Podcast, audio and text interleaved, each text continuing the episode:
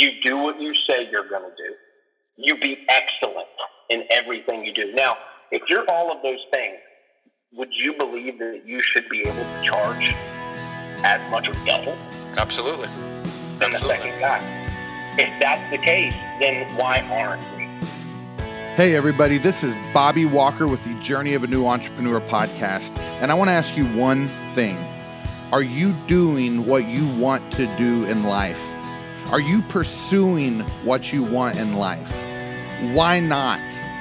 Don't be a bitch. Be the captain of your own ship. Thanks for listening. I hope you enjoy.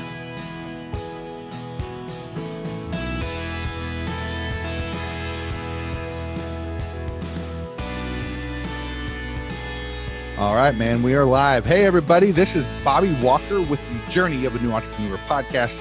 I've got my buddy Aaron Parker with me here today. Aaron, you just sit there and look pretty for a couple minutes because I've got some cool stuff I want to share with everybody. First thing I want to talk about is just say thank you. Thank you for the online or the iTunes reviews that you guys have been leaving me. I'm just going to be honest, it warms my heart every time I read one. So here's what I want to challenge you with I want to challenge you with one or two things. All right. Because if you're listening to this podcast, you know you've entered the no bitch zone, right? The journey of a new entrepreneur zone, it's the no bitch zone. So be who you are, do do do what you say you're going to do, live who you really are. So if you love this show, go give me a review.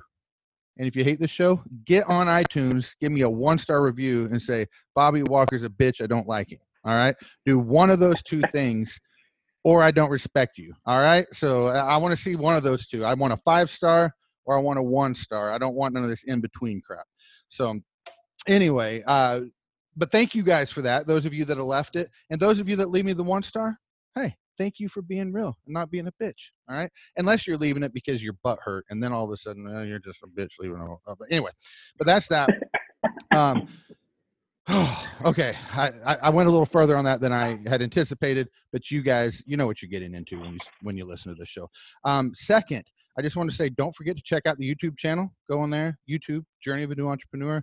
Check out my story. You can see it from almost three years ago all the way to today, just kind of seeing how we've built the business and grown. And then uh, the last little thing on that, we actually have a Journey of a New Entrepreneur Facebook group now. And it's pretty cool. we we're getting a lot of people in there, and uh, it's been a pretty good place. Uh, we're not talking about how to clean the thing and how to deliver the thing and how to cut the thing and how to paint the thing we're talking about like how to grow the business uh, how to increase average ticket prices how to uh, effectively like cold call and door knock on residentials. I have a uh, an interview in there with a couple of guys that have built multi-million dollar businesses on door knocking and they did an exclusive video in that group telling you the basics and the tips on how to make that happen. So it's pretty cool stuff. Journey of a new entrepreneur facebook group. And um and and I guess that's all the announcements. Uh, so the last thing before we get to Ryan here is I just want to say once again, big shout out and big thank you to Responsibid and the team over there with Responsibid who have uh, sponsored the Journey of a New Entrepreneur podcast. Uh, first off, I just think it's awesome that someone would want to sponsor the show. And second, the fact that it's a, a, a service that I've been pushing for so long and talking about and in love with for so long. It's just super cool. So here's the thing I've been talking uh, last few weeks where Responsibid, I say it's not just a tool that books stuff for you online, but you can actually also, uh, you know, do this and follow up and postcards and blah, da, da, da, da, and all this stuff. Well, today I want to talk about the thing about your website and online bookings. Responsibid, one of the things it offers is the fact that you can put a button on your website and people can go on there and get an accurate quote for the services that you provide. I mean, accurate. Bob, you don't understand. My thing's too comp- complex. No, it's not. Responsibid can handle it. They can get an accurate quote. Once they get the quote, it does a great job upselling them on packages. Then it gives them an opportunity to uh, buy right there from you. And then it gives them an opportunity to schedule themselves on your calendar accurately. It has intelligence built into the scheduling. And then it allows them to put a deposit in your account so you can make sure it's not just some Yahoo on there just, you know, messing around. It's like people that really mean business. And then next thing you know, you you wake up in the morning or you get out of the lazy river or you get out of the movie theater and you got money in your account and you got jobs on your schedule for your technicians to go do and you didn't have to do anything for it. So here's the thing. Here's the the the the evidence I want to give you. This is since October 1st, and today's October 7th. So it's 8:13 p.m. as I'm speaking on October 7th. So since the first, I've had a $720 job book online, a $1,420 job book online, a $1,310 job, a $200 job, a $320 job, a $510 job, a $330 job, and a $180 job. Now, these jobs are a combination of people just going to my website and getting a quote or response to bids, sending them follow up a year to two years after we've done business with them and giving them a link to their quote and them re signing up with me. And every one of those th- those jobs I just rattled off, that's 4,990 bucks and I did nothing for it. I didn't do anything. They put the deposits. I had $499 of deposits in my account, and these people are just waiting for me to come out and do it. It's freaking awesome. And here's what I did for you Journey of a New Entrepreneur listeners, you get a special that no one else gets. You get one additional free month of service when you sign up with Responsibid. You get a discount on the upfront price, you get a discount on the monthly price, and you get a discount on uh, or and you get a free month of service. Literally, no one else can give you that offer. You can't go to Responsibid directly and get it. You can't go to any other affiliate and get it. Only Journey of a New Entrepreneur listeners to get it. I negotiated this with Kurt myself, and he loves and appreciates you guys. So go to jnebid.com to get your free month. You also can go in there. Oh my God, I'm not even lying. I'm going to show you this on uh Aaron, look at this. Can you can you read that? Can you read this this uh notification? Your bid went, just went pending. My bid just went pending. So as I'm giving this live read here, I just I got to open this up. Let's see here. What happened? All right, Aaron, can you read this, guys? I'm holding this up on the webcam. Aaron, can you read it? Oh, hold on. Let me. Yeah, uh, schedule, dude. Did you see the uh the amount right over here? Three hundred bucks. Three hundred bucks. As I'm doing this live read, I've now went from forty nine ninety to fifty two ninety in online bookings. I'm doing a podcast right now and just made three hundred bucks. That's honest to God truth. If you don't believe me, send Aaron a message. He'll give you his contact at the end of the show, and you can see that that was not BS. That's, That's freaking awesome. So anyway, I love Responsibid, but make sure you go to jnebid.com and uh, just go in there and check it out. There's a two week free trial. It doesn't take any money. Yada yada yada. So, Aaron Parker, how the hell are you, man? What's up, dude? How are you? so uh, so glad to have you, have you on the show. You and I connected. I don't. know. It was this year we kind of like I think we had a phone call and like a couple of like we Snapchatted each other with a couple like a couple of duck, duck face pictures or something like that, right? And then I don't know. I, we talked on the phone, and then you were kind of like, "Eh, I'm gonna blow off Bobby, no big deal." And then, um, and then we actually, but well, I don't know. That's the way it felt, but that's the way it felt to to my sensitive heart. But um, but then you and I actually met each other. Okay, I'm I'm sorry. Look at this. Can you read those? Can you read any of those? What? PayPal payment. All right, guys. I'm going back to Responsibid. I just got another email here. So the PayPal one, they did the thirty dollar deposit right there. The That's middle cool. one says that they scheduled themselves on my calendar, and then the top one is just another PayPal notification. And I actually isn't it fun to get paid on your phone? It's freaking awesome. It's freaking awesome. But anyway, you and I, we just got to know each other uh, uh, a month ago. We spent a few days in Nashville together, which you live in. Do you live in Nashville? Yeah, man. I live right in the heart of Nashville. Yeah, so I was down there in that BBB event that all my listeners know about, and that was the first one that you had attended. And uh, we met, so I got to know you a little bit, but I didn't get to know you a lot. So that's a great natural segue to say, Aaron, tell us a little bit about who you are.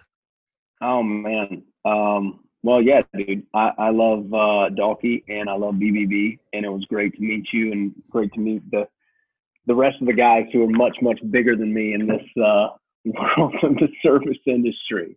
I was a little fish. Um, it's amazing guys who have such large businesses uh, in this world. There's but, some, um, yeah, there's some big, big, big hitters out there. A lot of uh, a lot of moving pieces. Um, but yeah, man. So I basically uh, how did I get into this?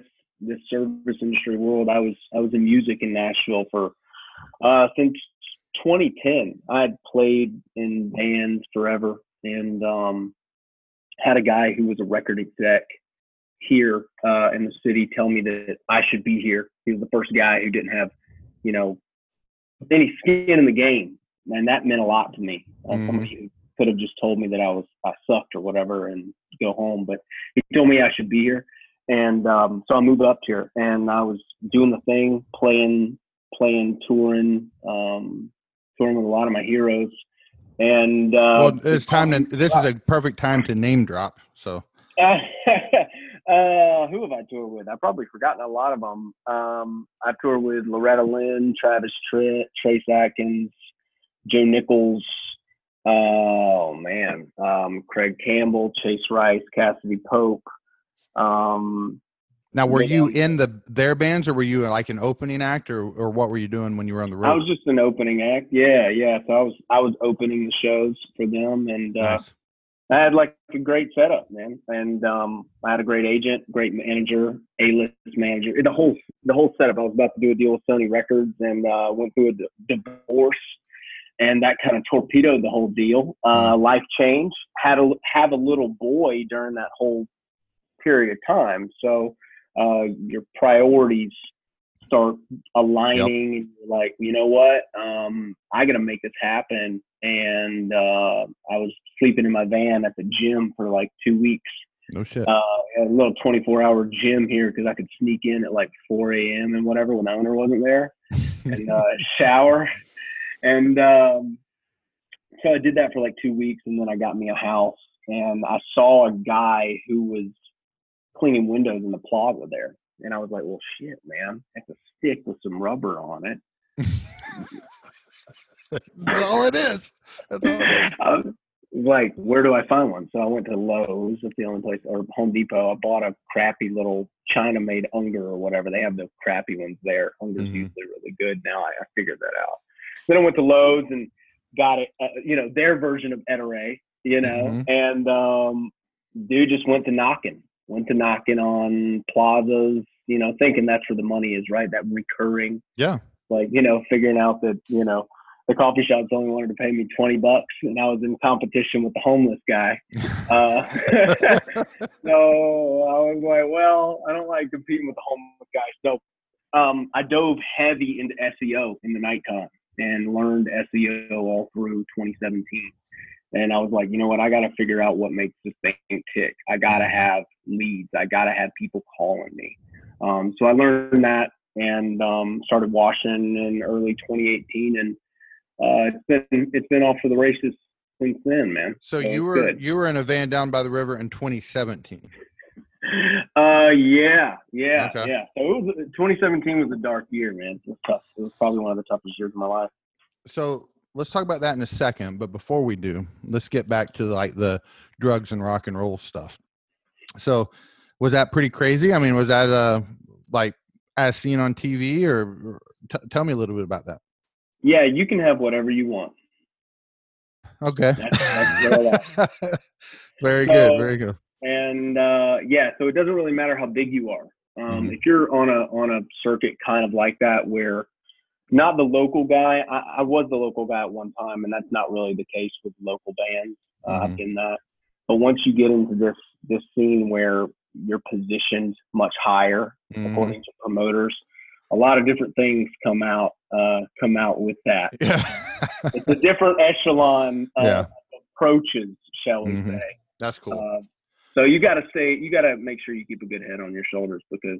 Do you have many memories, or did they have they kind of faded? Man, I was lucky that I didn't kind of dabble with that stuff. I'm all, I'm kind of a, a control freak in that way that mm-hmm. I really I don't like being uh, called by anything, alcohol, yeah. anything like that. So um, so yeah, it was it was fun. I got I was married for a little while, so that kind of tamed me. But before yeah. that, you know, it was I didn't deal with drugs, but I do like women. So yeah, fair. That can be. I'm not ashamed to admit that. So, were you ever one of the bands that uh, you know played on the main strip there, Broadway and Nashville? Did you ever do that stuff, or was it always traveling? Man, I made a I made a decision when I moved here 2010. I was never going to play that. because mm-hmm. That can become uh, not that you know you're better or worse, whatever. You know, m- most musicians are broke until they're not. But it, for me, it could become a vortex where mm-hmm. you're getting paid like the equivalent of what you're spending. Mm-hmm. And guys are, you know, they're getting two hundred dollars a night or whatever, and then you start living that life, and then you can't get out. So yeah. I was like, I'm not even going to opt in. I'm going to eat beans and rice. I'm going to figure this out. I got a publishing deal um, with Garth Brooks's publishing company, and um, I was writing songs for them. Oh wow! And uh, and then that kind of took off into the agent world, and I started getting on bigger and bigger shows and, and stuff like that. And then uh, Sony Sony started talking, so and that's when it all went down. yeah, yeah. Here comes window cleaning. Who yeah. well, that, that's that's interesting stuff. So now, so you've got a YouTube channel, which is called uh, the Lean and Mean Academy. The Lean and Mean Academy on YouTube, and uh, you've done pretty well with that. You, I think you start. Did you start that this year? I did, yeah, yeah. I started kind of figuring out how the YouTube algorithm works right. a little bit. so you're you're doing real good on there. You got a lot of content. The uh, YouTube thing going, uh, that's pretty cool. What else? Uh, what other kind of things you you doing? I mean, you uh, you're pressure washing YouTube. Is that kind of it right now? Yeah, man. So um, I started the Lean Mean Academy uh, a little while back. You know what I, I saw is that there's I didn't, didn't see any um, how do I say this? I didn't see any void of guys with 10 trucks, you know, five trucks teaching in the mm-hmm. market, right? And like showing guys how to get to 10 trucks, right? That's apparently, you know, everyone's goal. Um, for me, I was like, man, that sounds like a lot of headache. Yeah. and that's not my goal. That's like the antithesis of my goal. My goal was to, you know, maximize profits and maybe just take my financial situation from, you know, say someone who's had got a job at Verizon to someone who could make six figures doing this type of business. And what are the main movers that we need to plug in to mm-hmm. get the business to that, to where it's just like a, a financial life change and it's not something that's overwhelming and you know you have a lot of debt a lot of overhead and a lot of uh, a lot of stuff yeah. going on so that's what the lean and mean academy was built on yeah. lean and mean i like that okay so so basically because there's there's many ways to win you know and i think one thing that happens a lot i've probably probably been guilty of communicating this before. Uh, i don't feel this way but i've probably been guilty of of basically saying it. Um the uh you know you you can go in and want to build a, a business and and get big and eventually hopefully work yourself out of it and still make money and have a big behemoth out there and that's one way. You can also stay lean you know small you know lean and mean and um and be that owner operator and frankly you take home a lot more money. Like say a guy that's doing $200000 in revenue is is taking home more money if he's the owner operator and that's like and he just wants to kind of stay there he's going to take home more money than the guy that this maybe even doing like 800 900,000 in growth mode you know um, I, I, was talking to a friend uh, i was having dinner with him uh, two nights ago he was visiting down here with his family in orlando and uh, he's going to do like 1.1 million this year and his salary is 45,000 bucks. Now next year he's going to be taking a lot of distribution so he's going to be able to to cash that in eventually but when you're growing you know there, there's a well when you're when you're owner operator there's a lot of money to be had you know a 200 300000 dollar business can be done with two people um and there's not a lot of overhead at that point huh there's not, and that's what I did see. I, I saw that if you want to go beyond like that three hundred thousand, what I did see there was a guy on uh, Facebook, and he had like the dream truck that I you know wanted in like mm-hmm. 2017. I still want this damn truck. It's like a 7.3 it's like a it's a, a, 2000 model flatbed that's got like a 14 foot bed on it, like a long yeah. bed, you know. Oh yeah. And it's, it's a unique bed for that year. It's very long. For usually they're not that long. I think I know the truck you're talking about. I think I've seen it too. Yeah. I think his name's Jordan True Clean out of New Jersey. Yeah. yeah. And and I was like, dude, you know, what are you doing? He's like, I have two trucks and each of his trucks made like you know an astronomical amount for like 40k a, a month each truck was averaging. And I was like, Mhm. this is insane. I, I understand the, the area, right? Like New Jersey has Yeah. so many people. You can do it. Your area has a lot of people too. Mhm. I don't know, the rural area could turn those numbers, but um, if you have the if you had the population, I was like, man, the overhead would be next to nothing, and you could have potentially a lot of take home pay there. So I feel like if you're wanting to grow beyond, you definitely have to opt into the model. Mhm, And that for me was like, I'm not, I'm not going to buy into the model mhm. of that portion of time, like you're saying. It's like, okay, you're taking the company's making 1.2, but you're only taking 45. I was like, what if we create a YouTube around and a and a and a model around like just getting obnoxious leads to like one or two trucks, positioning it unique to the market, and you know maybe just taking a guy from the job he hates at corporate America and allowing him to have more time with his family and own his own thing. And you know that's what the Lean to Mean Academy was about. Uh, I do want to clarify one thing just so uh, things aren't taken out of context. So, listeners, I'm not saying that someone that's doing 1.2 million a year can only pay themselves 40, 45,000. This ca- this use case or this scenario that I gave was a guy that did like 600,000 the year before. And he's going to do like 1.1, 1.2 this year. And because of that aggressive growth, he didn't have everything had to go back in the business. So, for those of you listening saying, Bob, you're crazy, there's some context there. Now, if he wants to live at 1.1, now there's some money to take home. But getting to that point was difficult. That that was the point. But, but no, Aaron, I love it, man. I love what you're doing, and I think there is a void there. Like I don't know, I don't know of anyone else that's out there saying, "Hey, uh, it's okay to just." I mean, I say it. It's okay to be an owner operator. It's just not my goal, so I don't talk about it a lot. You know what I mean? But uh, it's okay to to you know just be your own boss and go out there and make a whole hell of a lot more money than most doctors are making. You know, there's nothing wrong with that. Well, and that's what I saw. I think there's a lot of men out there. What I saw is that there's a lot of guys out there, gals, whatever, with one. They have a truck, Mhm. right? They have a Z71. All right, so that's the starting point. And I was like, man, if we could just monetize this damn truck that's sitting in the driveway, like, Yeah. the, um, if we could SEO the, you know, the website, get the right website, get the right marketing. You know, the equipment to me was like tertiary, man. Like if I have a ton of leads coming in, Mhm. like I'll rent the damn equipment, you know, and we'll go figure it out. But as long as I think we're a lot of guys say that again. in- Say that. Rewind and say that again. I try to say that all the time, and I think people think I'm crazy. Say that again. Equipment is third place.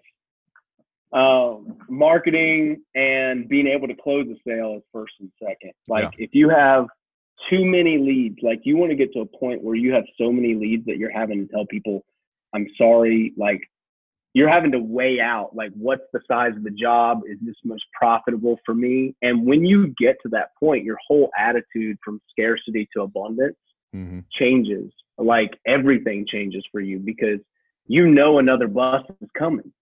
So you're able to sell so much easier because the air is different. You you meet with the prospect, it's different. Dude, I remember when I was eating beans, man. Yeah. And I'd be like, Well, I'm booked up. I ain't got shit on the books, man. you know, I'm like, I'm just selling it, right? Just trying to create some sort of posture and prestige that Yeah. wasn't there. And uh, it was it was a tough time. So if you can actually have that and have a booked up schedule for you know three weeks or a month or whatever, dude, you're just like, hey man, y'all want to do it or no? Like, it's yeah. a pretty easy sale, you know. Yep. Well, it's funny. My my buddy Josh, the guy I was talking to on the phone, whenever you when we got on the call here, uh, I was talking to him a couple days ago, and he's like, you know, it's so funny. I've always tried to tell customers, like I've always tried to act like, you know, we're we're booked out, but it's like everyone seems to just love it and appreciate it when you can say, hey, we can be out tomorrow. Everyone loves that, and it's so funny. I think what it comes down to, uh, you know, he and I talked about this, and I think it comes down to like just insecurity because Sure. you see yourself here's the thing we don't look at ourselves some people do but i mean i think most of us we don't look at ourselves as a real business it's like no i'm not a business i'm just i'm just a guy that's like trying to make it happen you know And when you go talk to a customer, you feel that insecurity and you're like, well, maybe if I tell them we're booked out a little while, let me see if I can fit you in the schedule, you know, kind of thing. That'll give some credibility to who we are. When in reality, they already liked you, they already trusted you. It didn't matter. They're asking you about the schedule because you already did a good job. They just want someone that that'll get out here and and do the damn thing tomorrow. But every I've heard a lot of guys they say when we were small, we always wanted to act big. But then when our company got big, we had this problem because people like to do business with small companies. We got big, so then we had to like start trying to make ourselves look little again. Yeah, and I don't know. Just, you had a you had a high tech and high touch situation where you were like, "Look, man, we're real big, but you want now you're now you actually are." Yeah. So you're like trying to implant like more human interaction yeah. and be like, no, man, like we can actually fit you in. Exactly. I, I totally get that. You know, I, I would like, I would always pull the, uh, now we are booked out, but I think I may have a slot tomorrow. I just had someone cancel on me and I haven't had a chance to fill it up. Money, you know, so you got to get it how you're going to get it, man, mm-hmm. before before it starts rolling. That's the thing that I think a lot of guys, as far as the journey of a young entrepreneur mm-hmm. or a new entrepreneur, um, is that you just have to be undignified. My brother calls it go out and shake the bushes. You got to go out and shake the bushes, man. You got to go shake some hands, kiss some babies, and speak, you know, walk in some doors that you've never been in.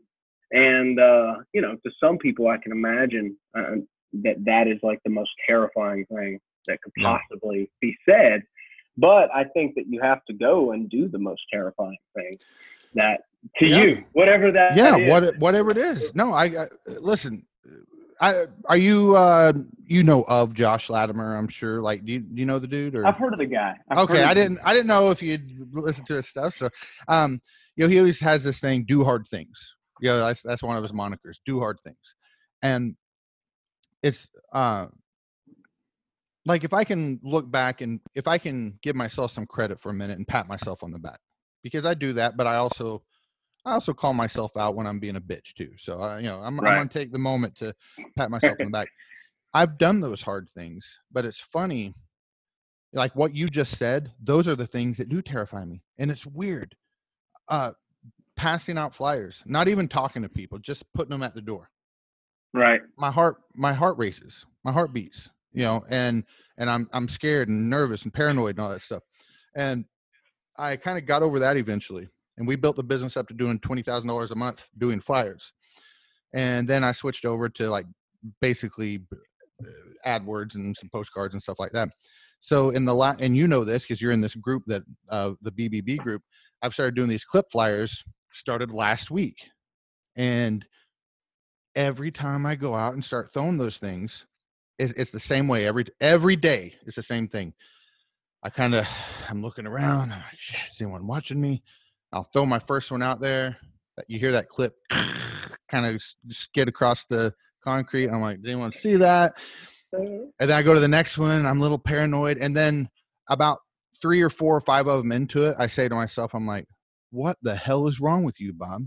You you've got a future to build, man. And then I'm like, screw it, screw it. And then then I just like kind of I have to pump myself up and get there. But but it, it those are the things that um everyone's like, well, I don't want to be that pushy salesman. I don't want to be this. I don't want to be that. I don't. And, and I'm at the point where I'm like, you know what? I just don't care. Like, I want to be a good. Well, maybe you should.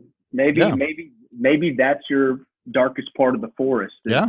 Campbell would say, you know, Carl Jung talking about the shadow self. That's mm-hmm. the voice. You got to really heed that voice because that thing when it's telling you, I don't want to be that pushy salesman. Well, maybe you should just go there once. Exactly. Yeah. Maybe and, you should that maybe that's the thing that you need to go do because you're so scared of it that look, I believe one thing, man. I believe no one's confused. You're not confused. You're just avoiding it. Couldn't agree more. Well, let me jump back to your point. So, like, if you're that guy out there that's saying, "I don't want to be that pushy salesman," because I see that all the time. I see people say that sure. all the time. Uh, but but I don't want to be fill in the blank, whatever, you know, listener, whatever your thing is. And what, to Aaron's point, Aaron, tell me if this is kind of what you're getting at, because to me, you need to do that thing, not because, I mean, listen, pushy salesmen, they're not good salesmen. they're not. But maybe you need to do that to conquer yourself. Maybe you need to do that just to to to break yourself. Like last year, I did this thing where uh, like mornings just always whipped my ass because I was just a big old bitch and wouldn't get up in the mornings. So I one day I'm like, screw it. I'm gonna wake up at 4 a.m. for 30 days, which was like you, it may not sound like a big deal to you. It was a big freaking deal to me, and it was including Saturdays, including Sundays. It didn't matter. I didn't have stuff I needed to do, so I would wake up, and sometimes I'd sit right at this spot right here, and I'd be like watching you videos on YouTube so I wouldn't fall asleep. But I'm like, I was doing it not because I needed that time. I was doing it because I needed to do something hard. I needed to do to break myself, you know. And uh, I, I've been I don't know why I've been talking about you know all a bunch of spiritual stuff lately, but uh, it's it's like the Bible talks about dying to yourself, you know, and kind of like leaving that behind, and and you do you you got to do those hard things. You've and just because they're hard, if you're not doing something hard, just find something that's hard, just for the sake of it. Well, you'll feel like a lull. You know, uh, Julien Smith. There's an amazing book called The Flinch, and I recommend this book to everyone. It's only on ebook, and uh, I wish I made money off the pitch. But uh. Julien Smith wrote The Flinch, and I'm gonna tell you, dude. He talks about this uh, this lull that you feel whenever you're not doing hard shit. Mm-hmm. You'll feel kind of lost and yeah. you feel like you're in he calls it a corridor like a hallway and he means that you need to go find another big door a big a big hard thing that you need to go do and uh, that's like my compass at this point is you know you talking about not being a bitch uh, that's my compass is basically convicting myself being super self-aware on where i'm letting myself down and also how am I going to sit here and like tell my son that he should go do it, but I couldn't do it? Yeah. Like, like your son's not going to do what you say. He's going to watch you and he's going to do what you do. Yeah. And that for me is something like a sword, my why that I wield against myself when I'm being a little bitch. Mm-hmm. I I'm like, how am I going to sit here and say, yeah, son, you know what? Dad couldn't hack it, but I hope you can go out there and hack it. It's mm-hmm. just like that's like the age old lie, I think. I think you got to quit lying yourself and you got to go do the hard shit every single day. Everybody's got their own level of hard shit, though, right? Like everybody everything's has, relative. Everything's relative. so, I mean, even billionaires have hard shit mm-hmm. to do. And all right, guys, even, that was that's the episode, folks. We're signing off. That's all we needed to hear. No, keep going. But that's good shit, man. I mean, I don't know if there. We, I don't think we can say anything better, Aaron. Dude, it's about the removing the whole woe is me thing. Like I'm real I'm I have a lot of animosity against like woe is me narrative. Same here. And well, that's uh, that's the bitch thing. That's what that when I'm always talking about the bitch, you know, it's like I, I talked about this in an episode I released a day or two ago, a little mini sode, but uh actually it's a good one, guys. Go back if you haven't listened to it. The one that says the devil will take you back. It's a good it's only 10 minutes long. It's good stuff. But the point though is a bitch. I'm not referring to someone that's like beneath another person. A bitch is someone that allows other people or themselves to keep them from going after what they want in life. The woe is me, the victim, you know. Uh, sorry, I'd say I'm sorry to cut you off, but you know I'm not sorry. I do this all the time. But somebody who's you know basically going to chalk up. Everybody has their own story. Mm-hmm. Okay, even your, your mentors, right? Yep even your mentors have their own story about why. Say, like one of my mentors, age old mentor, Tony Robbins. Tony has a reason why he can't get to blank. And you would be like, well, Tony has, you know, Tony has a place in Fiji. He's almost a billionaire, right? Mm-hmm. Of like personal development, right? He's one of the top guys ever. But he still has his own narrative about why he can't up a level. So everyone is constantly conquering their own shit mm-hmm. or they're not, right? Or they're going and they're yeah. bitching about where they're at. So for me, that's just me constantly convicting myself every day and looking at myself in the mirror. I love it. Not today, man. Not Aaron. Today. Aaron, if I get a J and E shirt made that says "former bitch" on it, will you wear it if I send you one? I'll wear it for a little while. No, right. people might. Do I have to sag my pants or is that no, what? I don't know where that came from. Former bitch? I'm, I think I'm gonna make one for myself. So. I don't know that people would know what it meant. They'd Well, like, they don't have to. I'll know what it means. You know what I mean? That's the thing. It ain't for them. It's for me. So, former bitch right here, folks. So, that's funny. Former bitch. I guess they'll. uh It'll probably have a different connotation for the rest of the public, but They'd be like, what is what is this? what is what is this about? Is this an Uh, advertisement? Or is it or an invitation? is Uh, he really good at it? Or what Oh, that's too funny, bro. That's too. So, okay. So, Aaron, we got to do hard shit. We've got to challenge ourselves, and um, I love that you're saying this stuff because it's really it's ultimately what this show's about, which is pursuing your dreams, pursuing your goals, getting. You know, I I don't want to say goals, dreams. It, it sounds kind of cheesy. Sounds kind of Walt Disney esque, but pursuing your dreams that's that's ultimately what it is, and you can't get there by sitting on your ass on the couch watching movies every night playing video games every night you can only get there dying to yourself you can only get there doing things that are hard for you and then if you continue to do that those things will have to change to your point because they won't be hard anymore. Eventually whatever that struggle was isn't going to be a struggle anymore. And then you get you get to to punch through that next ceiling. So good stuff. Next topic. I don't know what to say. I don't know what to do with my hands. What what what it? so, So, you know, go ahead. This is your show.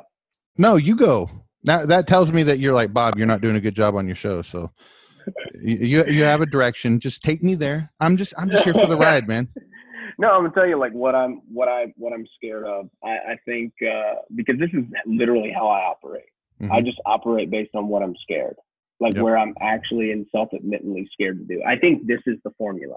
Like people want to know like the formula. Okay. And I'm gonna tell you, I was scared to learn SEO. I was like, you know, all the voices was like, you could never learn this. Do you realize like people like everything, right? Everything Mhm. goes off in your head. That that other voice. You know, people like techie people learn this. You're not you don't know. Like when I hear that voice, I weigh it out versus the ROI, right? Mhm. And the amount of buy-in that it's going to take. And if those two are positive, like I'll learn it. I'll figure it out. Or I'll at least get good enough to where I can hire it and know what's going on.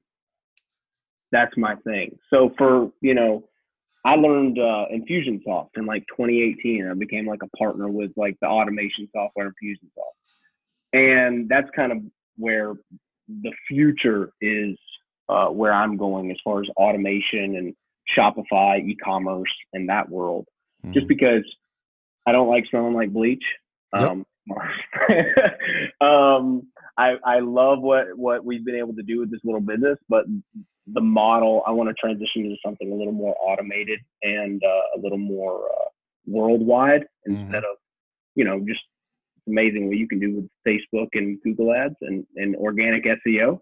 Um, so that's kind of where I'm taking all of this late night study, shall we say. Cool. Yeah, you got the crazy. Uh, I was telling you before we started recording. You remind me a little bit of Charlie from "It's Always Sunny in Philadelphia," which, you, of course, you said you never watched it, but you got this board behind you with lines going everywhere and string tied to pins and just kind of, oh, you know. I've seen that now. I, I remember the strings. That was a bit excessive. But yeah, Um, you are. I, I I watch you and I'm like, holy cow, this dude's intense. You know, like you're. I see you as a, a laser focused guy, and um, I'm I'm very impressed with, uh, just we'll we'll say that tenacity that that I've seen and, what you're going at. I'm a little jealous of you. It's like every every person I have on the show just always makes me feel bad about myself. I'm not gonna lie. Well, dude, I'm gonna tell you one thing, dude. I've seen very few people that have been, you know, let's stroke each other's ego here. Um, I've seen very few people who have have been able to penetrate like a market with their, and you know me, dude. I'm like constantly viewing like positioning and how the brand looks. Mhm.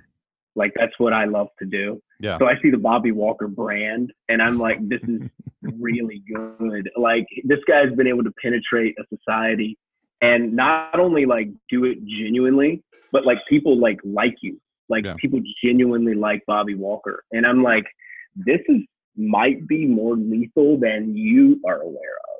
Okay. Maybe. Well, Now, you know what the secret is? you may be, but I don't. I'm just putting it from the outside looking in. That Mm-hmm. like this is uh this, this could be kind of like a Dave Ramsey level type of situation. you know, you know what? I'm not even. Here's what I want to do. I'm not going to say no. I- I'm going to say, you know what? I'm. I received that, Aaron. I'm, could I'm, well. I'm, I'm not going to put a self-limiting belief on myself. Hell yeah, let's do that. Let's do that. So, uh, okay. Can I tell you about some? Can I tell you about something cool that happened today? Yep. I, I don't know. I, I like what you were saying, and and I don't know. I, maybe I've had too many coffees, and I just can't think straight right now. I don't know if we were done talking about what we were doing. My wife. Now you can't see her, but she's just off off screen right over here. She uh she quit her job today, and just saying that doesn't seem like a big deal. People quit their jobs every day, you know. But she uh this is a woman that about 5 or 6 years ago when I was telling her that I wanted to do a business and she was too afraid for me to try to do that on the side, might I add. She was mm. afraid for me to try to do something on the weekends. Don't know why mm. because I was keeping my regular job, you know, but it was just kind of that typical fear thing. Uh, what were- you were talking about I'm, I'm bringing this up because of the self-limiting beliefs and breaking through that and stuff. So here's a woman that during a conversation five, six years ago, I said to her, Melissa, you're worth more than minimum wage. Because the only kind of jobs she would take were like the low paying jobs, like a receptionist at an elementary school and things like that. Because that's all she thought. She just didn't value herself, you know, in, in that way in the in the in the workforce. And I said, You're worth more than minimum wage. And she just like broke down and bawled. And not like not the kind of bawling that's like, oh my God, my husband loves me and believes in me. You know, it was like she Right. couldn't she couldn't like register all that. So our family over the last few years, you know, like I ended up losing my job and I'm like, screw it. I'm gonna be the captain of my own ship. I'm gonna start a business. We're gonna do this thing. And my son started it with me and and uh my wife, she started a she started a business, this one that cried because she, I said she was worth more than minimum wage. Started a business about three months ago. She was all excited about it. And then fear gripped her and she kind of went into a shell and she just went to her regular job and kind of left this one on the side and and um, she was forsaking it and was wasn't growing it and we had a talk about a week and a half two weeks ago and i was like babe let's shut it down or let's go all in but you know let's like let's let's do this thing or let's just shut it down there's no no harm in that who cares what anyone online thinks we'll shut it down and the next day she came back she says no i'm doing it this is my dream i'm going to do it i'm like awesome friday she gets a call and she says, "Hey, one of her her basically her only cleaner put in her notice," and I'm like, "What are you going to do?" And she's like, "I'm going to quit my job and I'm going to go full time," and I'm like, "Fuck yeah, I love this woman." Yeah, and and she doesn't she doesn't have enough revenue to replace her her income. She's like, "I'm going to do it. I'm going to quit, and and I'm going to stop not pursuing my dream, and I'm going to go after this thing." We had just listened to a video from Jim Carrey where he told the story about his dad. And he was like, My dad wanted to be a comedian, but he didn't think he could. So he took the mm-hmm. safe route and became an accountant. And one day he goes to work and he gets laid off. And Jim Carrey says, I learned that day that you can fail at the things that you don't like. So you might as well give yourself a chance at the things that you do want. And we had listened to that like three or four hours before her her employee quit and she's like i'm doing it i'm i'm, a, I'm at least going to give myself a chance to fail at my dreams you know i'm not going to guarantee that i'm not going to get them by doing the shit i don't like i'll give myself I, I don't know where that's going but i just wanted to share it well, with you. like you got to think, man. Like, so then what is safe? well I, I don't know the answer to that but i think it's safer on this side of the fence that we're on Well, at least you control the outcome yeah to an extent. At least you control like the shoe leather that you put on the ground, right, Yeah. every day. You know, I think it's great. And the unique thing is that there's a lot of successful individuals, at least in the e-commerce realm, that I've noticed who have started window cleaning businesses, like owned them. It's weird. It's like the world that I'm in now, and you know, I'm kind of in this in between. Um, yeah, they're like, yeah, man, I own a window cleaning business. like, like, what is this? I think it's this. Uh, I think it's the whole like creating something from absolutely From nothing. nothing. and you can truly go around and knock on doors and change your life. Like, it's cliche to say, but like, dude, for real, like Mhm. you can do that with that type of business. And um, I think that uh, it's it's really honest and it's really humbling, but it'll really show you who you are. Yep. You know, Absolutely. my So- mom has always kind of dealt with that kind of thing. My dad was an entrepreneur and owned an auto shop um, for years, but he was like that artisan. You know, Mhm. he was the guy. And uh, my mom worked at a fisheries, still has. Like she doesn't own the company, but she's been there for like 30 years. She's like the only C level position that isn't a family member. Wow. And she has this level of devotion and this loyalty that I observed from a young age that I realized could be amazing, but also could be toxic. Because I believe that winners, like winning, can you can win based on attrition, man. Like if you just go out Yep. and just crank. You know what I mean? And just Mhm. I will beat doors from 7 a.m. till 7 p.m. I don't care. Yep. Like if you just do that, right, you can win. But I believe that the real uh, masters at this game, are not just window cleaning or pressure washing, the real masters at business know when they're losing and when to get out. Hmm. And that's a that's a something that's like the whole never say die thing. You just might die. like, like you know, Jim Rohn said something real profound one time. He said, you know, they were going to try to get this guy. I started in network marketing when I was in like 18 years old, and I Mhm. did that whole thing. And and I, I recommend anyone who's wanting to learn how to, you know, get into personal development or speak or you know, get in front of a crowd and conquer that fear to do it. But he said they were trying to get this guy to the meeting, and eventually, you know, the guy would never go. Oh, I'm going to come on Tuesday, and he never come. And they'd be like, you know, I'm going to get him to the meeting if it kills me. And he said, you almost died trying to get this guy to come. And what it shows me is that like there's a point that some will, some won't. So what? Next. Next. Yep. Who cares? Like you put so much weight on this one win. Now you got to see it through to the end. You got to Yeah. close. You have to close. If you're not closing, you're going to lose. Well, let, let me ask you a question uh, on on, on your point here. So, you know, you're saying you know some people need to know you know when to cut their losses. You know, uh, in it to the end, you just might die. So here's been my philosophy. So tell me if this lines up with what you're saying. Uh, I've I've said on my YouTube channel before, maybe on the podcast, that um, I know I'm gonna win. Like I'm ta- and I'm talking about this business thing. I know I'm gonna win but I'm not confident that I'm to win with this current business. Now I'm feeling better about it now than I was like maybe a year ago when I said that because Sure. we're uh, we're still you know there's things could happen but we're we're doing good now. But my point was this was I might I might fall on my face and completely tank you know this pressure washing and window cleaning business. But if I do, I'm gonna I'll cut my losses. I'll dust myself off and I'm going to find the next thing that I'm going to go do. And I'm going to be just like those velociraptors in in Jurassic Park where, you know, I'm going to just test that fence. Oh, there's electricity at this spot. I'm going to back up and I'm going to move over a foot. Oh shit, there's electric there. I'm going to back up, move over a foot. Oh shit, there's some more. Uh, you know, and I failed and I didn't hold on to it. I I, I you know, but um but I'm going to keep going until I find the spot that I can get through.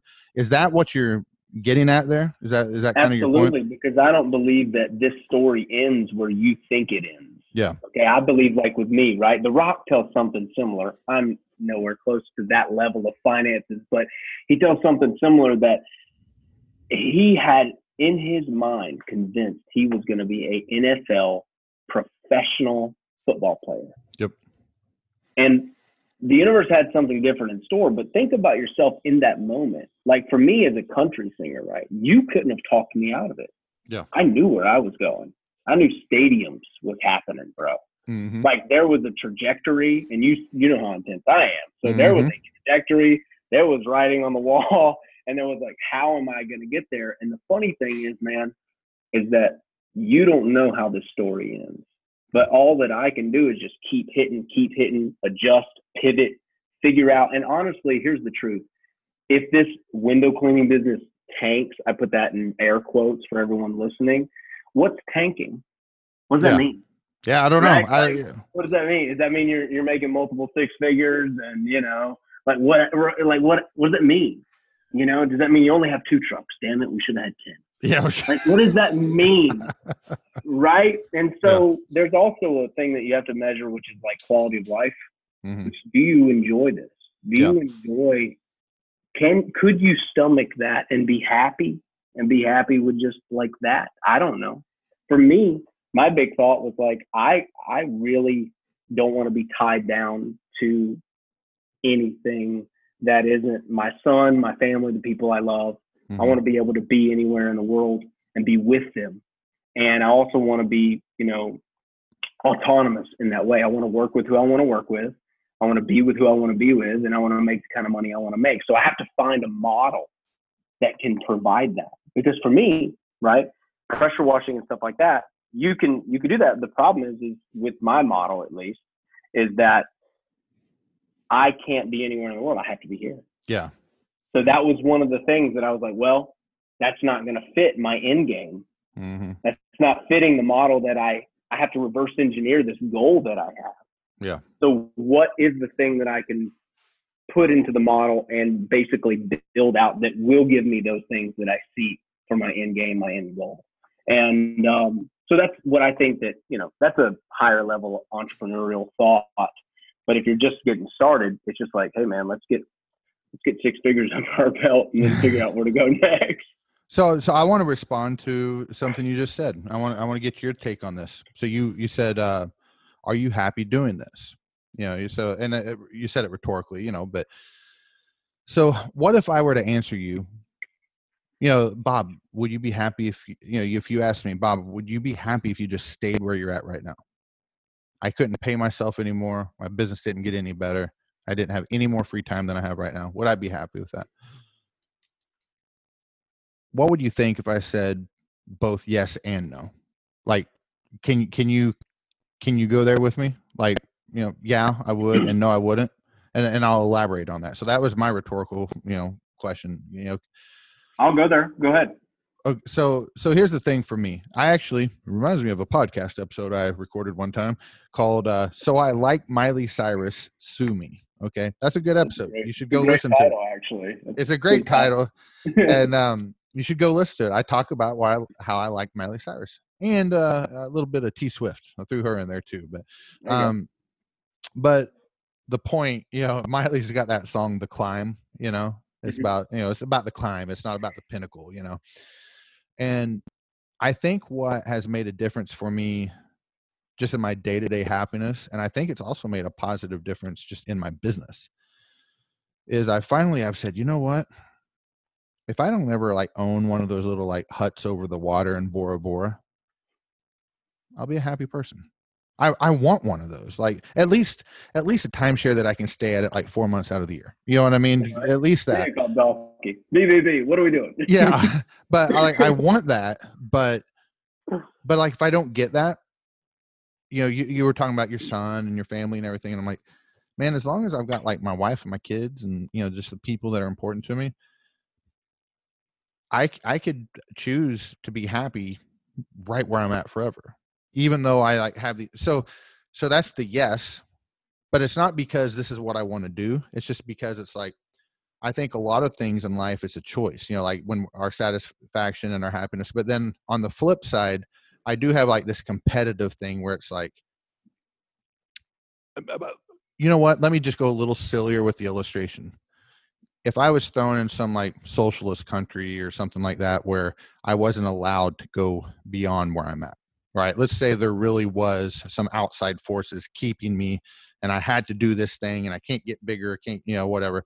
I'd Hold be on. like, With the same mindset you have now, or with the propaganda from? Well, th- with with my same mindset, Okay. where like I have, Okay. I'm a capitalist at heart, but I, Right, I'm I'm in this I'm in this situation. I'm not happy that I can't do what I want to do, but I could still be like, well, I got one life to live. So even though that sucks, and I'm gonna see if I I'm gonna do the Raptor thing and hit keep hitting the fence and see if I can find a way out of it. But I'm also gonna enjoy the fact that the sky is blue or that it's raining because I can enjoy both. And I'm gonna enjoy the fact that you know my wife's over here and maybe she's even bitching at me today, but that's cool. She's there, you know. And my my kids are awesome, and my this or that, you know. And so I could choose to be happy there. But on the flip side, uh, like where I'm at today, the reason I'm I can't be satisfied staying here is because I know I have a higher ceiling. You know Your what I mean? So more. yeah, I know I have the potential. So like I could choose. I don't even know that there's a point to that. I don't know that. I, this is just me kind of like just maybe sharing my heart. You know, I don't know that you need to respond to that, but I'm just like I'm happy with where I am, but I'm not satisfied with where I am. Here's my Does that make thoughts. sense? I think that you have to decide what wall you want to put your ladder up against. Mm-hmm. Everything that you do is going to be hard. Yep. Okay? Everything. Like, like it's all hard, dude. Bu- Building a business is hard. And look, think about it for you. Just going and getting a like a check, like an hourly check now, Yeah. Oh, that'd be terrible. Like, bruh, you well, not couldn't everything's hard. I arm wrestled Dan Plata one time. Easiest thing I ever did in my life. I love the uh, I love the, the plug there. Oh, D flat. He's a great bookkeeper, though. Anyway, carry on. the Illuminati of the service industry. Um, um, but yeah, man, I think that everything that everyone has their own version of hard. Like, think about this, right? Like a guy who owns uh, there's this huge company. I don't know who owns it, but it's called Perfect Power Wash out of Ohio. hmm They've got like 40 trucks, 50 trucks. Wow. It's probably the largest pressure washing company that I've ever seen. I mean, Mm-hmm. on the website, right? And we're over here, you know, talking about like little things that this guy's like, bro, that was like 92. Yeah. Yeah, I went through that in 92. Yeah, this is what we did. And, and it's funny because I just, that's what I mean by choosing your hard is that it doesn't matter if you're always progressing and you're always like, uh, you know, looking at yourself from that point, like, am I being a little bitch? It's Mhm. always going to be hard. So there's all, it's just forever going to be a struggle. And that's why I love Jordan Peterson uh, because he just teaches me a lot about life is not about being happy. Life is about struggle. Hmm. That's where the happiness is. The happiness is actually in that tension, that struggle, and that desire for more, and that desire to get better and to enlighten yourself a little more today, and maybe be a little more empathetic Yeah. sometimes to people. That's sometimes hard. Um, Well, like I, I can actually I completely agree and relate to that because like for me true happiness is like being on a private beach with you know like a daiquiri or a a, a um one what a funky monkey you know is that what those things are called like you know the chocolate you know banana Yeah, yeah, yeah. rum drink and because the struggle is like how the hell can I get my waiter over here again you know and and that but but I'm so happy in that moment even though I'm constantly But struggling with getting a drink fast enough. and I know you're hilarious. You're being funny, but like the funny, but the funny thing is, is I think about that, and that sounds really great. But I think about like an hour after that thought, Mhm. and I'm sitting there by myself on a freaking beach, and I'm like, all right, now what? Yeah. You know, None of my buddies are here. What Yeah. do? It sounded good in the picture in my mind. And yeah. I'm kind of like tired. I want to go.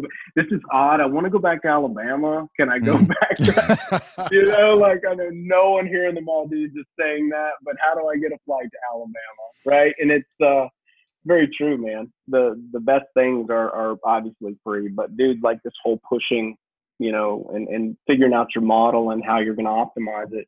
That's the fun shit. You Yeah. Know? Figuring out how to make more money. so Aaron, I'm, I've got to change gears a little bit here. Mhm. Uh, potentially the most important question you've been asked all year. Okay. Um, definitely, definitely in this episode.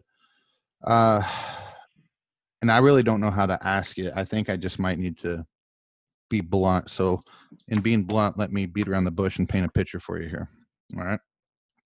So, I don't know. I was in Nashville the other day. I kind of used this illustration the other day, but when when I was down there in Nashville with you guys, there was this really cool alleyway. There was a saxophone player in there. We went and ate fish and chips at this little um, pub that was kind of like underground. I don't, do you know where I'm talking about over there? Just a couple blocks off of Broadway. I don't know if there's a bunch of places like this, and there there's like four or five little restaurants in this alleyway. It's pretty cool, pretty neat thing. Something out of a movie, you know. And you you know you you take one of those electric scooters and you're like putting around Nashville. You decide to go to that little pub and eat some fish and chips, and you turn down that alley, and uh, just like the listener that I or the the guest that I had on the show the other day, a couple of semi trucks, semi trucks, they they as soon as you get in there, they block both sides of that alley. And um, but what's really weird about it, there's no fog, but it is nighttime. The lighting's pretty cool, you know, it's like perfect lighting. But that saxophone player is still out there. He's just playing some really cool, like bluesy, you know, saxophone music the the echo is just perfect like the the acoustics you know for the sax is just like on point. And you're like wow this is kind of weird. And then next thing you know someone announces they're just kind of yelling over one of these semi trucks and they're like aaron today you're going to fight to the death. And semi semi truck a has a horse sized duck in it and then truck B has a thousand duck-sized horses in it. And we're going to release one of we're going to open one of these trucks up. And then whatever comes out of it, you have to fight to the death. You don't get a break. You die or they die. Saxophone player is going to be there and give you some music to enjoy while this is going on. Who do you pick? Ooh oh, a thousand horse size, excuse me, a thousand duck size horses, right? Is that the other? Yeah, duck size horses. Or one monstrous horse sized duck. Man, I feel like I would pick the duck, man. The big duck? Monstrous duck. Yeah, because if I can get behind that rascal, if I can just get, he's not too mobile on that that back end. You see what I mean? Ducks ducks ain't really that mobile behind.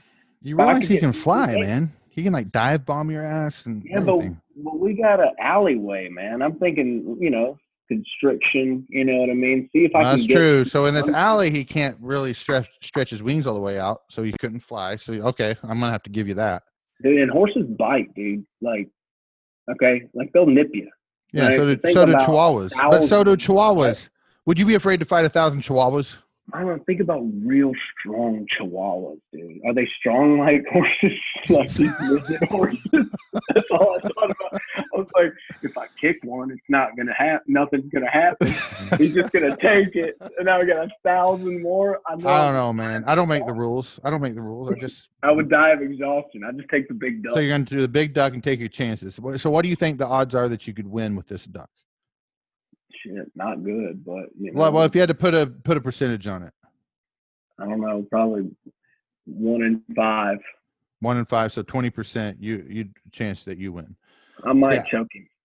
Ah, I, I think you might you might have a one percent chance, one in a hundred, but I don't Could know. I, will tell you what's weird. Uh, the show early on, all my guests went with the small ducks or the small horses, and I don't know what's happened, but everyone's switching to these uh, the big duck, and I'm just like, I think you guys are crazy. You know, Ben Hill, he was on the show the other day. He's an intense dude. He scared me when he told me what he was going to do that duck. He said he's like, I'd go up to that duck and grab it by the throat and rip its throat out and I would eat it in front of the duck. And I'm like, oh my god, you know. So him, I think, I think he could take the duck. But you know, I, yeah, I think I don't know, man. I just picture kicking a, a mini horse like the size of a duck mm-hmm. and him just taking a kick and it not working. And then I'm surrounded by a thousand of these rascals. Yeah. I don't know. I don't know. You know I'm pretty sure I'm right. Yeah, yeah, yeah, yeah. Fair enough. Fair enough. I, I and plus you are in that confined area. A thousand of those horses, you know, they they can. Okay, maybe in this scenario you win. All right, Aaron, listen. What do you got going, man? Like, I I, I want to talk to you here in just a second about about your channel and, and some stuff that you got for the guys. But before I do, uh, I normally ask people. I'm gonna I'm gonna throw a curveball at you. I normally ask people to share a tip or two or three. You know, some basic stuff that people can do to win. But here's what I want you to do. Your kind of shtick is I, I don't shtick is not the right word, but your thing Could be. is uh, is here's how a guy can be an owner operator and you know make a lot of money you know make a hundred thousand dollars a year or something uh you know building this pressure washing company and do it quick. So what i want you to do is give the listeners one two uh, not one two three things that they can focus on that will absolutely keep them from achieving that goal. That will keep them from achieving that goal. yeah Okay. Like like the pitfalls. yeah Okay, so the main pitfall, the first one, let's just say the first one, is that you focus completely on equipment and you have talks about equipment. All okay right, like, elaborate on that straight up, like a guy who's getting started, he needs to go, he needs to sell the job first and then rent the equipment. Yeah. Buy the equipment with cash, buy, go straight. I would rent until I have an eight gallon a minute. That's what I would do hmm until I have the money. That's what I would do. And I'd buy it used. That's what I would do. But that's where you can go wrong is that I see it all the time in the for sale forums where guys are like getting rid of their shit. Yep. And I know it's because they have a terrible website, they have zero marketing, and it's not because the market sucks. And it's not because the guy charging 25 bucks doing, you know, Uh, the, the age old excuses. Yeah. It's got nothing to do with any of that. It's your just market doesn't suck. Your business sucks. That's the problem. Your business sucks and, and you and you you're not marketing. You don't have a good website. The second one i would say beyond equipment is to have a cheap template website that you're running. Okay. That's what i would say. Because here's the thing. Would you do heart surgery on yourself? Absolutely not that's what you're doing when you buy a templated website in a competitive space now look if you're in the sand if you're in you know the desert somewhere hmm then there's no market for what you're doing anyway. Google's going to rank you high yeah because there's no one else. So when you buy these certain sites and you invest $29 a month and then you have $10,000 of equipment and you can't figure out why you're not on page one, it's because Google knows you're playing small. They know tw- they know you're paying $29 a month. They see the code. They know what the code looks like for a templated site. And if there's any competition whatsoever, Hmm. Google's going to bump you down the back because all the guys like you, they have really well done stuff and they're paying monthly and they have people optimizing and they have Google's aware. They know everything, unfortunately. yeah they do so I think uh, so. I think that's the second pitfall that guys they don't invest heavy in a quality, well done website from a team who's going to update it, you know, weekly or Mhm. every time an algorithm bumps and every time the algorithm changes. They're they're going to do that automatically. Uh, that's the second pitfall that I see guys uh, guys really really fall into thinking that that can work well. Um, and I did that early on. I did it for about eight months, and I figured out I was like, dude, I'm still on the third page. Yeah You know, like what the hell's going on? Like, you know. Yep. Uh, and I switched, and everything changed. Um, the third thing is not investing in foundational marketing principles first, and what I like to call top of funnel leads second. I see a lot of guys that do this reversed. And I know that I just said the website is the most important um, and how that's done for Google My Business and how that's done for organic ranking is the most important thing. Mhm. But what I see is guys investing tons of money in the peripheral, like they're out giving out flyers early. And I'm like, do you realize that some people are tenants? Like they're just going to throw this away. So Mhm. look, yeah, you can invest time, you can get money from that.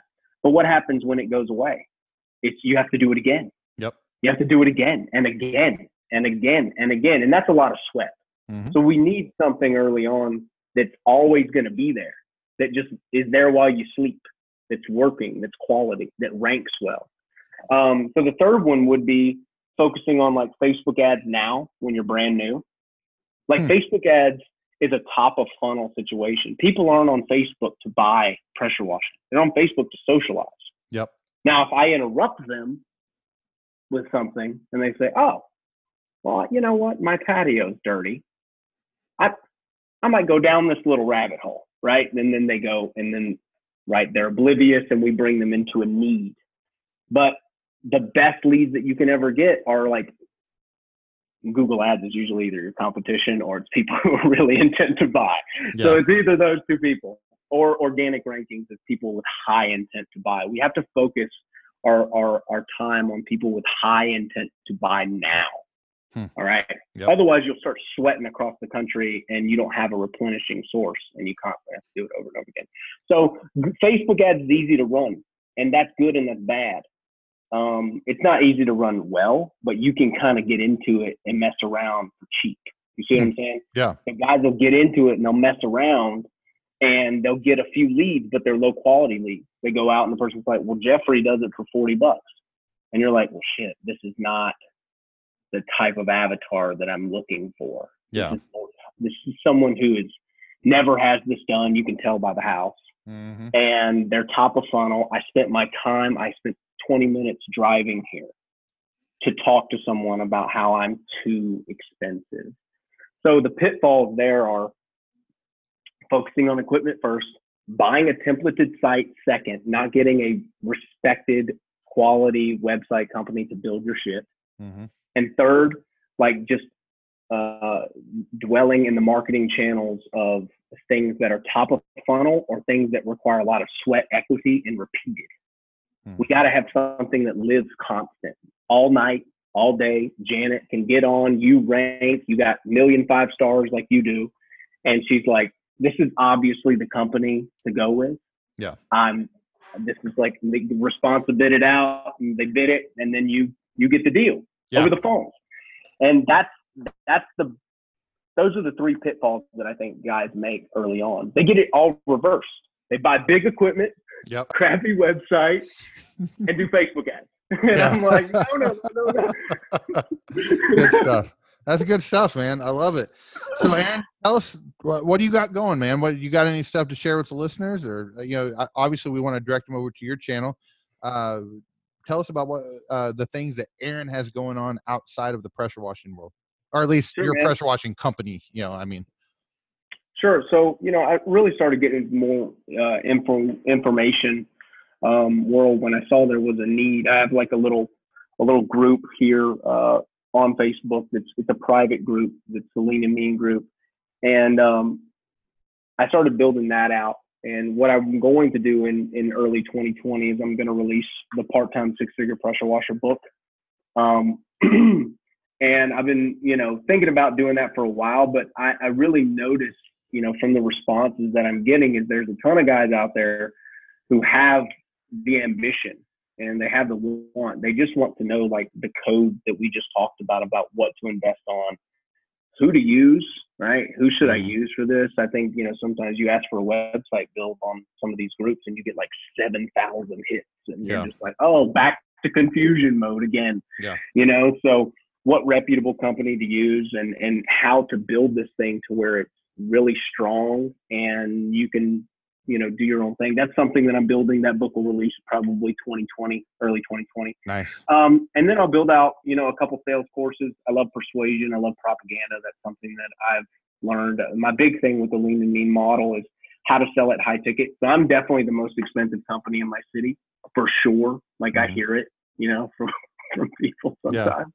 Uh, but from other prospects, I'm the guy. They call. You know, I have a lot of customers that have, you know, 10, 12,000 square foot homes, and I am their dude. And they are glad to pay. They're like, hey, man, whatever you want to do, just. If you see something that needs pressure washing, I don't need an estimate.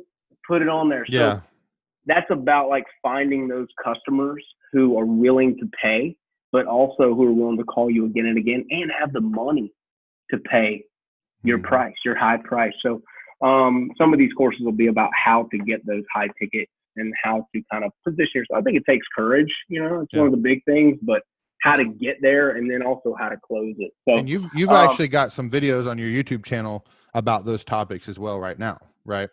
Yeah, there. Uh, it was interesting about the YouTube channel. I didn't know it was going to go the way it's gone. I, apparently, I'm I'm pretty abrasive, uh, so I'm pretty oh. intense. Oh. and you know, look, it's built to run some people off.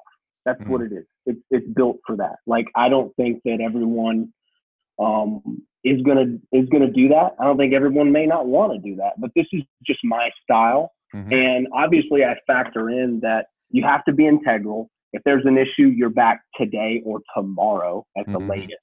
You do what you say you're going to do. You be excellent in everything you do. Now, if you're all of those things, would you believe that you should be able to charge as much or double? Absolutely. Than Absolutely. the second guy. If that's the case, then why aren't we? So that's yeah. that's it. You know what? I I about started to talk, but we don't need to go another 30 minutes here. But I'll just say this: don't respond to this, Aaron. All right, don't respond to this. But but I've heard people say, and I think it's the truth.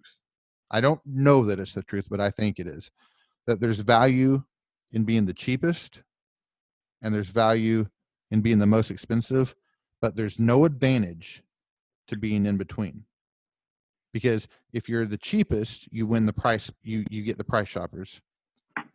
And if you but if you're not the cheapest one and people aren't going after price you might as well be that most expensive one and sell on value. So that's a thought food for thought aaron you're not allowed to respond just because we don't have enough time but if you want we can do another episode so we can do another one of these in the future that this has been a lot of fun so Dude, i uh, enjoyed it brother any final thoughts uh, tell people where to go to find you man yeah, man. Uh, just go to the Lean and Mean Academy on YouTube. Uh, you'll get to see some polarizing content about selling jobs for more than other people. Um, yeah. So check that out and awesome. uh, some more business bourbon and bullshit. Yeah. With the artisans an asshole. We got all these little. Yeah. That's good stuff. Well, listen, thank you so much, dude. Everyone, thank you for listening. Don't forget, check me out on YouTube, Journey of a New Entrepreneur check out uh, go to the the it's jne journey of a new entrepreneur facebook group join the join the community join the discussion and go go uh, join aaron's facebook group too i'm actually gonna i'm not in it but i'm gonna go join it or am i allowed am i allowed to come to that you're totally allowed bro. Okay all right so i want to go join it too and guys remember if you're not doing the things you want in life you better have a damn good reason for it but if you're not pursuing those things there's no good reason for it. Peace out